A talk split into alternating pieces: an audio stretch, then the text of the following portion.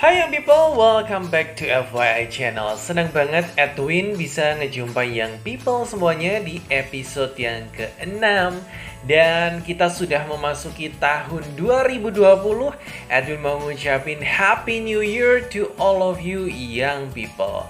Kalau ngomongin tentang tahun baru, tentunya pasti banyak impian, cita-cita, atau resolusi baru juga kan di awal tahun dua ribu dua puluh ini. Tapi bagaimana dengan resolusi dua ribu sembilan belas yang people? Apakah sudah terrealisasi semua? Atau masih ada yang belum tersentuh mungkin? Nah, kita bahas bersama yuk!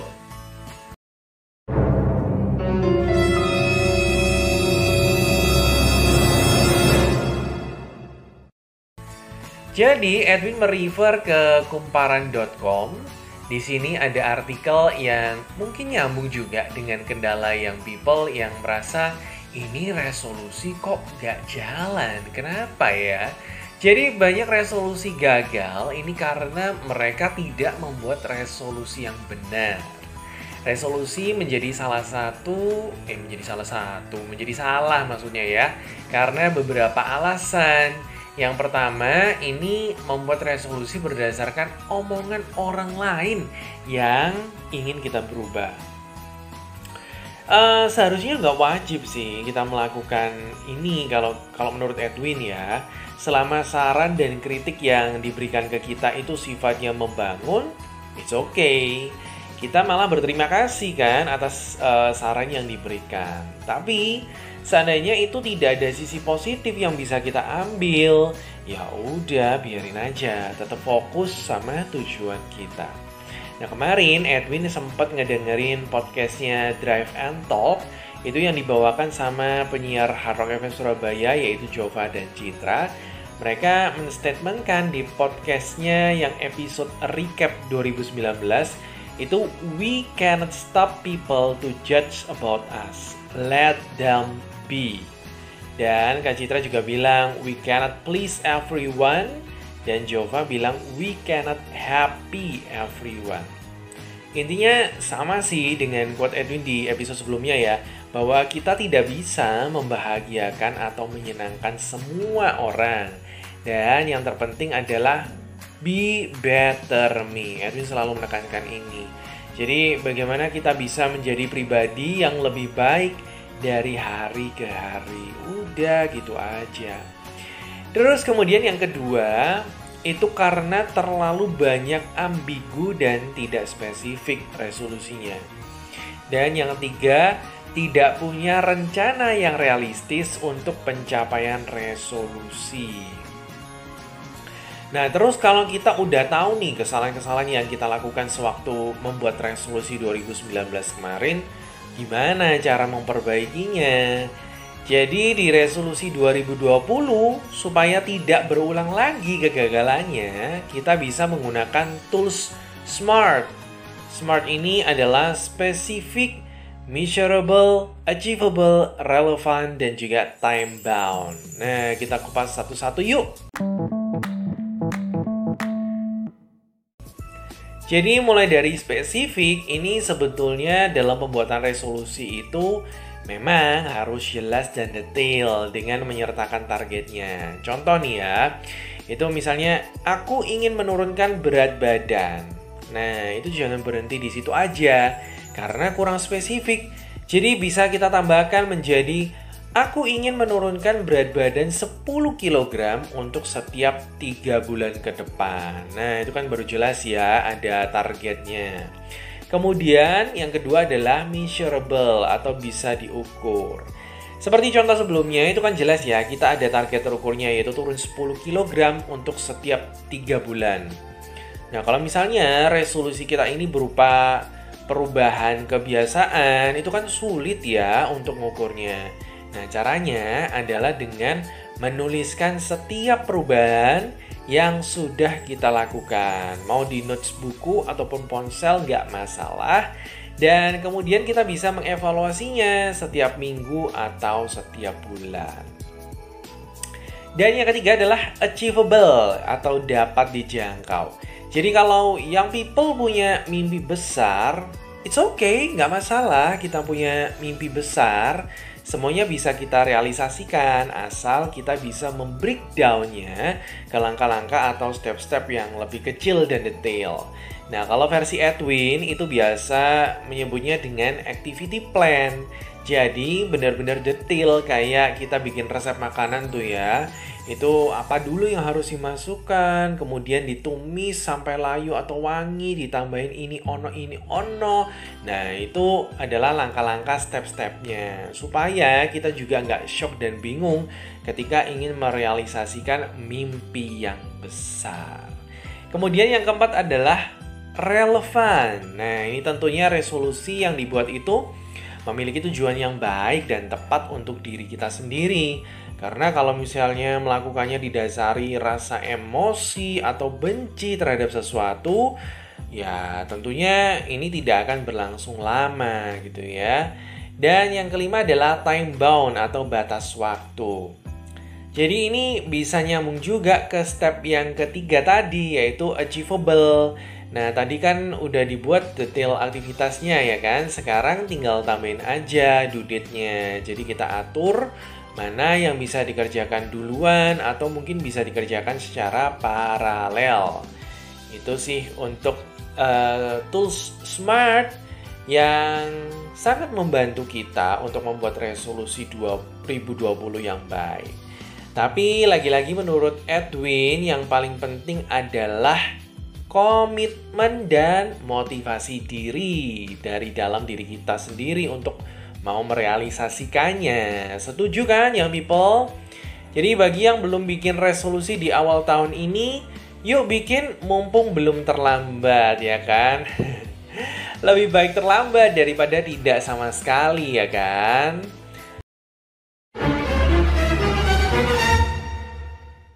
Nah, mungkin sampai sekarang masih ada yang bertanya-tanya, kalau belum ada inspirasi gimana nih? Mungkin um, ini bisa menjadi bahan referensi buat young people semuanya. Jadi Edwin merefer ke i d n times dot com. Di sini dituliskan ada uh, lima hal yang paling banyak dijadikan sebagai resolusi dua ribu dua puluh. Apa itu? Apa aja? Yang pertama adalah punya pasangan. Memang tidak semua orang yang single ini buru-buru menetapkan punya pasangan sesegera mungkin, ya kan? Karena mungkin masih mau mengejar karir atau hal-hal lain yang sekarang menjadi prioritasnya. Tapi ya gak ada salahnya sih mulai membuka diri untuk menjalin pertemanan, dengan pertemanan yang lebih dekat maksudnya ya, atau pacaran. Karena punya pasangan ini juga bisa dikatakan sebagai bentuk support system kita ketika kita menghadapi problem, ya lagi galau-galaunya ngambil keputusan gitu ya. Itu pasangan bisa dimintai pendapat juga kan. Setidaknya sharing itu bisa melepas bagian tingkat kepenatan kita. Dan kalau menurut Edwin, carilah partner atau pasangan yang mempunyai sifat dan karakter yang cocok dengan kita. Jangan asal, ya itu kelihatan cantik, fisiknya oke, ya udahlah pokoknya kita deketin aja dulu, bla bla bla bla. Tapi ketika kita memaksakan untuk merubah uh, sifat atau karakter mereka sesuai ke keinginan kita, itu nggak mungkin banget loh. Ingat bahwa kita tidak bisa merubah sifat dan karakter orang lain. Ini versi Edwin ya. Jadi lebih baik dari awal kita pilih deh yang sesuai dengan kita, baru menjalin hubungan yang lebih dekat. Dan yang kedua adalah punya rumah atau kendaraan pribadi. Nah, kalau ngelihat ke anak-anak milenial sekarang ini, kebanyakan sih Uh, terbuai dengan lifestyle yang cukup glamor kan ya, karena ya itu tadi pengaruh social media juga. Jadi mulai sekarang kita nabung yuk, setidaknya uh, punya investasi rumah atau kendaraan pribadi sebagai aset kita juga di masa depan. Dan yang ketiga adalah memiliki berat badan yang ideal. Ini banyak yang bisa kita jadikan inspirasi, seperti atlet, kemudian public figure, ataupun teman-teman di lingkungan kita yang mempunyai body goals, keren itu ya. Itu bisa kita jadikan inspirasi. Kemudian yang keempat adalah punya pola hidup sehat. Nah, menurut penelitian, pola hidup sehat ini bisa mempengaruhi kebahagiaan secara psikologi loh, young people. Kalau mau tahu lebih detailnya, ya googling aja deh. Karena di sana banyak sekali kok artikel atau contoh yang bisa kita ikuti. Ya. Dan yang kelima adalah memiliki kemampuan khusus untuk menunjang pekerjaan. Jadi ini kita ngomongin skill ya, dan uh, skill ini bisa berupa creative thinking, problem solving, hingga people management. Dan itu adalah contoh yang bisa dijadikan referensi dalam membuat resolusi dua ribu dua puluh bagi young people. Tapi kalau dari dunia selebritis seperti apa ya? Penasaran gak sih?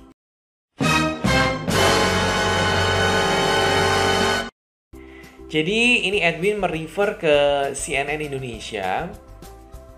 Di sini uh, artis Khloé Kardashian bilang kalau resolusi dua ribu dua puluh-nya itu adalah memiliki kehidupan bebas drama. Loh, kenapa Mbak Khloé? Jadi itu sekitar uh, Maret ya, Maret dua ribu sembilan belas. Itu dia berpisah dengan Tristan Thompson, suaminya. Dan setelah dilaporkan bermesraan dengan Jordan Woods, yang merupakan sahabat dari Kylie Jenner. Tapi ya kabar terakhir sih katanya sudah balikan. Ya kita doakan aja yang terbaik lah buat Mbak Khloé Kardashian dan suami. Ya memang sih kadang kita juga nggak bisa menghindari yang namanya drama kehidupan kan yang people. Tapi kalau misalnya kita lebih selektif dengan lingkungan atau circle pertemanan kita, tentunya ya drama-drama kehidupan juga bisa diminimalisir. Itu menurut Edwin. Dan kalau dari artis Indonesia, di sini ada uh, Maya Estianti. Ini yang dilansir dari liputan enam titik com mengatakan bahwa resolusi dua ribu dua puluh-nya adalah bahagia dan makin bahagia. Nah, tentunya ini jadi dambaan semua orang ya kan? Tapi definisi atau poin-poin yang dikatakan bahagia versi Bunda Maya ini seperti apa sih? Yang pertama adalah jangan banyak mengeluh. Jadi selalu bersyukur dengan apa yang sudah diizinkan Tuhan untuk terjadi dalam hidup kita. Ambil sisi positifnya saja dari setiap permasalahan yang ada. Dan jadikan hal-hal tersebut sebagai bentuk peningkatan kapasitas diri kita. Kemudian yang kedua adalah menyerahkan semua kepada Tuhan. Jadi kita tidak perlu khawatir dengan apa yang terjadi. Yang penting sudah berusaha dan berdoa. Dan poin yang ketiga adalah hidup apa adanya dan jadi diri sendiri. Bukan ada apa-apanya atau drama gitu ya. Pokoknya kalau uh, yang poin ini no drama-drama gitulah ya. Itu yang poin tiga. Dan poin keempatnya adalah jangan serakah, iri hati, dengki, apalagi nyolong kata Bunda Maya. Uh, jauh-jauhin, jauh-jauhin itu ajalah semuanya ya, yang jelek-jelek. Yang kelima adalah belajar dari kesalahan masa lalu. Yang keenam, menjaga kesehatan. Yang ketujuh, kumpul keluarga dan sohib yang baik. Yang kedelapan, meneruskan perbuatan baik.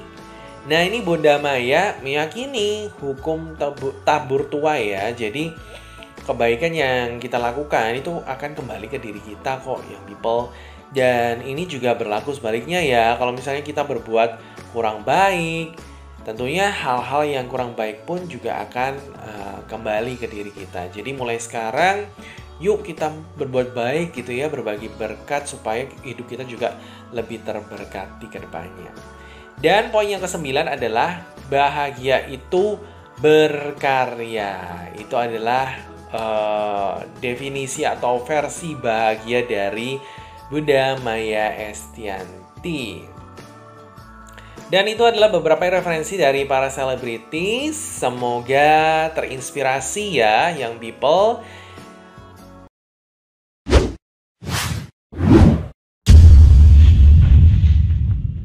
Dan tidak terasa kita sudah sampai di penghujung podcast kali ini. Semoga resolusi dua ribu dua puluh bisa semakin baik. Dan yang people semakin semangat dan termotivasi tentunya untuk mencapai semua mimpi-mimpi dan target yang sudah ditetapkan di awal tahun. Pokoknya ganbate, good luck and God bless you. Edwin Boyudi sign off. Thank you for listening. See you when I see you and bye.